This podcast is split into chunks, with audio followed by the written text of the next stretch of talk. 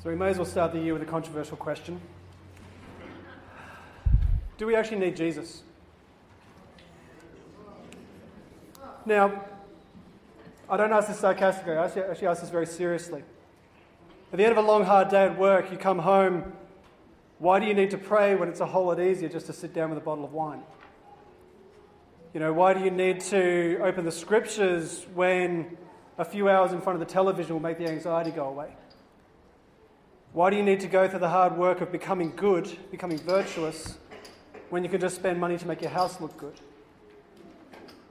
Now, as I say, serious questions, and I want you to reflect on them. Because we kind of live in a situation where, I mean, it's a whole world that's cosmetic. The whole culture we're in is basically about the surface. And, and the real danger is that as a church and as a Christian community, we're falling into the same thing. You know, that we can fall into this place where actually my salvation comes from something else. We can come here and sing beautiful songs and listen to great homilies and say that Jesus is our Savior. But I think the real question is what actually is your salvation? What's the first thing you go to after a hard day? What's the first thing you go to after you've had a conflict with someone? What's, your, what's the thing that saves you? What's the thing that gives you the hope? And it's also the question of what is the first thing that you're going to evangelize about? Because once again, I think that points to what your Savior is. All of us are natural evangelists. All of us spend our whole life promoting things. The latest song you heard, or the latest thing you watched on Netflix, best movie or best car, whatever it is. These are kind of indicators. I think these are ways of measuring where is our hope to be found. What do we find our salvation in? Our freedom from all the anxiety and pain. Now, as I said, controversial question to start the year. But it's important, I think, as we begin the year to really take stock and see well, where are we? Where do we stand? Where am I really planting myself? And what am I meant to be? I was thinking about this earlier that really, as Christians, we are either changing the world or we are being changed by the world. There really is no middle ground. But I think that the, the, great temptation is to believe that actually we can somehow stand neutral. You know, we can enter into this beautiful Christian bubble where everyone around me believes the same thing as me, and I can feel good about my faith, but I'm not really affecting anything out there. And the reality is, I'm actually being affected by the stuff out there. You know, and, and the reason why we all seem to still feel good is because probably all of us are being dragged down at the same rate. Is this actually what Christianity is meant to be? Now, this is, this is the constant challenge I'm putting to myself, so I'm not wanting to make this a guilt trip for you. I'm speaking, every homily I give is directed at me first. Really, what it comes back to, I think, is what actually is the purpose of Jesus. You know, in this psalm, it basically says, you know, he, he heals the brokenhearted, he binds up all their wounds. This idea of, of, of a Christ who actually wants to have access to your pain, who actually wants to come in and start healing that place which you're trying to drown in every possible other form of whether it's addiction or endless shopping or whatever, endless distraction and noise that God actually wants in. You know, we can survive, we can get by by just being so busy. And even, even as Christians, we can get by by being so busy. You know, let's just do another ministry, another event, another this, another that. But my question is how often are people who are ministering actually praying? You know, and, and this, this often really shocks me when I do ask people who are frantically busy running youth groups, or even us priests, you know, frantically doing stuff, we're all avoiding the issue. You know, we can turn religion into another way of avoidance of the pain. This first reading from Job If, it's been a, if you've never read Job or if it's been a long time, go back and read Job. I think this really sums up what is under the surface. You know, lying in bed, I wonder, when will it be day? Risen, I think, how slowly evening comes. Restlessly, I fret till twilight falls. Swifter than a weaver's shuttle, my days have passed and vanished, leaving no hope behind. Now, rarely would anyone actually speak that out loudly. But I dare say it's, it's in those moments when you maybe are sitting by yourself with a bottle of wine next to you. That's what's ticking away under the surface. You know, or when you're trying to avoid going to bed at night and just watching more and more television. It's this restlessness of the soul. Can God do anything about that? Can Jesus actually meet that? Now, I would say we find ourselves in a situation where we've got two options. We either walk away or we go deeper. I don't think we should sit in that half hearted place any longer. You know, that place where we are professing ourselves to be Christians but finding our hope in everything else in the world. I think we've, we've got to have the courage to actually jump in. We've got to have the courage to actually immerse ourselves and say, well, maybe instead of going through the normal habit and coming home and turning on the television, maybe I should just go sit outside for 15 minutes and read the scriptures and see what that does. Or maybe instead of going straight to the fridge to console myself, maybe I should actually go and pray for a little bit and just express some of that emotion to God.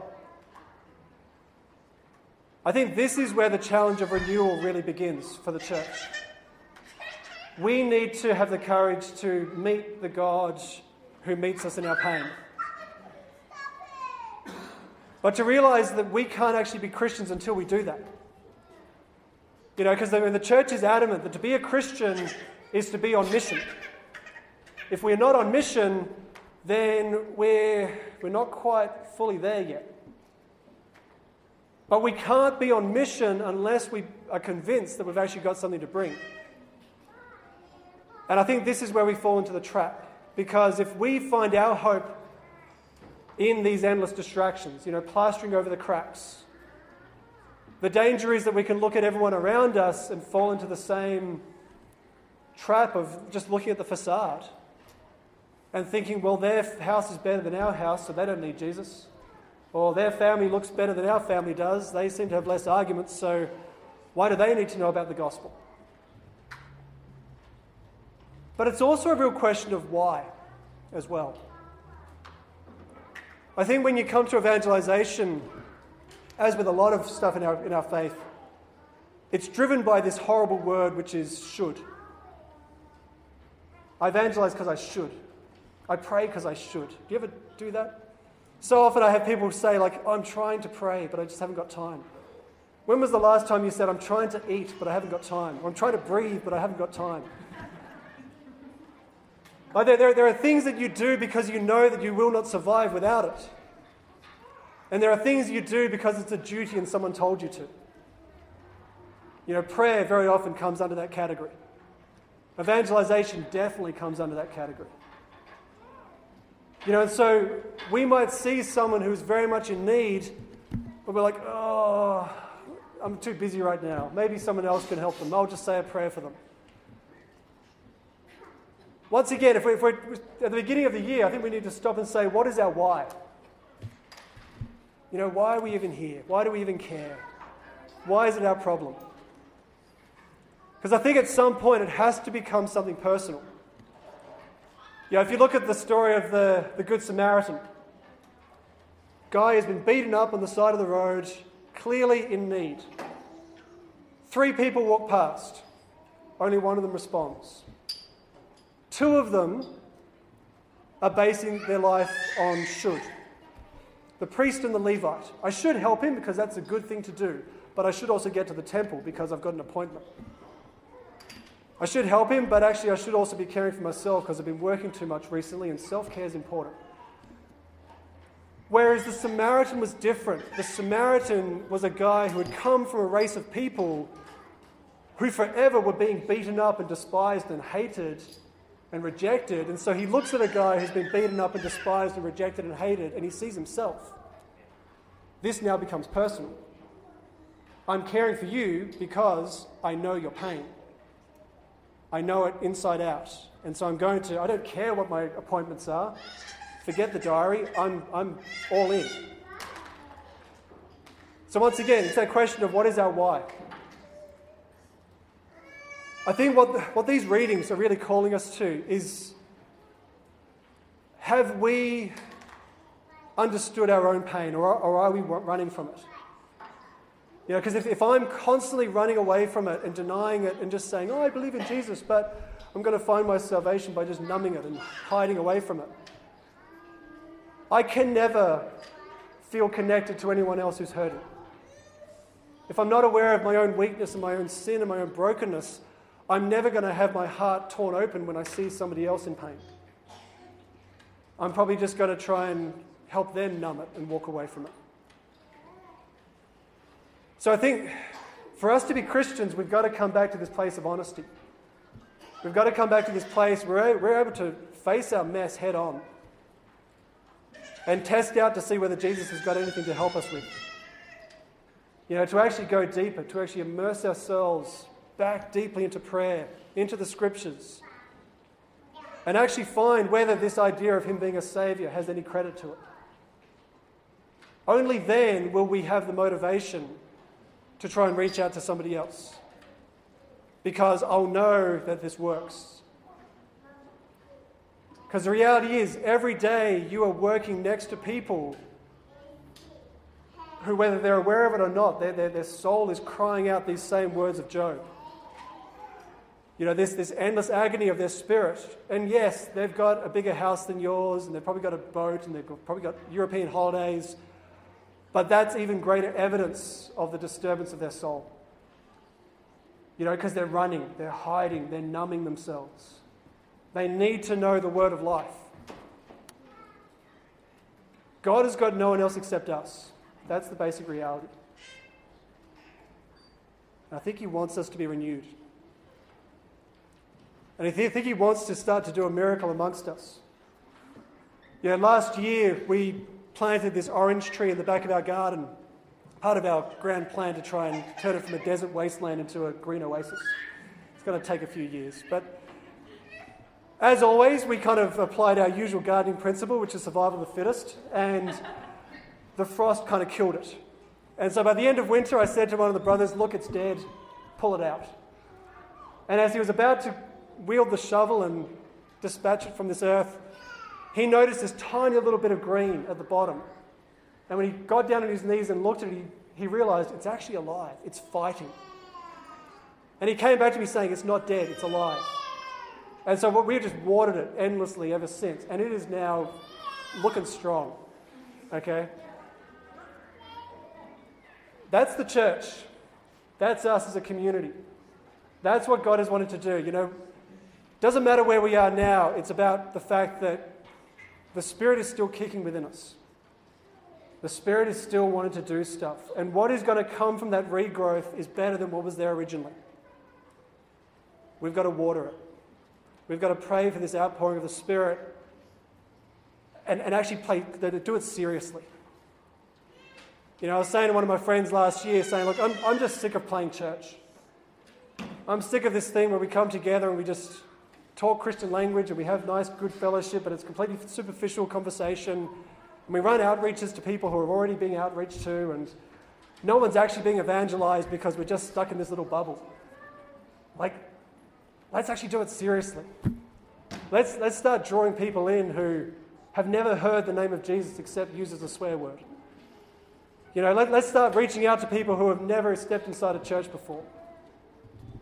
And I think what we're going to find is it's absolutely, utterly terrifying because it's going to challenge us. Because we won't know the answers to their questions. They're going to be more passionate about the scriptures than we are. It's going to challenge us. We've got to get beyond that bubble. We've got to go outside of it for our sake. Because that's, that's what's going to bring life back to this plant. That's what's going to bring life back to the church. So we've got to pray for this grace. We've got to pray for a really solid outpouring of the Spirit. So I want us to pray for that now. I think the music ministry is going to play us something. Instead of the usual intercession time, let's make this our intercession. Basically, for the whole year, for, the, for an outpouring of the Spirit. And that God would just disturb us, that God would stir us up in a really uncomfortable way. That He'd, he'd get us to change our habits, change the way we live our lives, change the way we pray, change the way we talk to each other, to go deeper, so we can actually start to let this life of the Spirit come within us.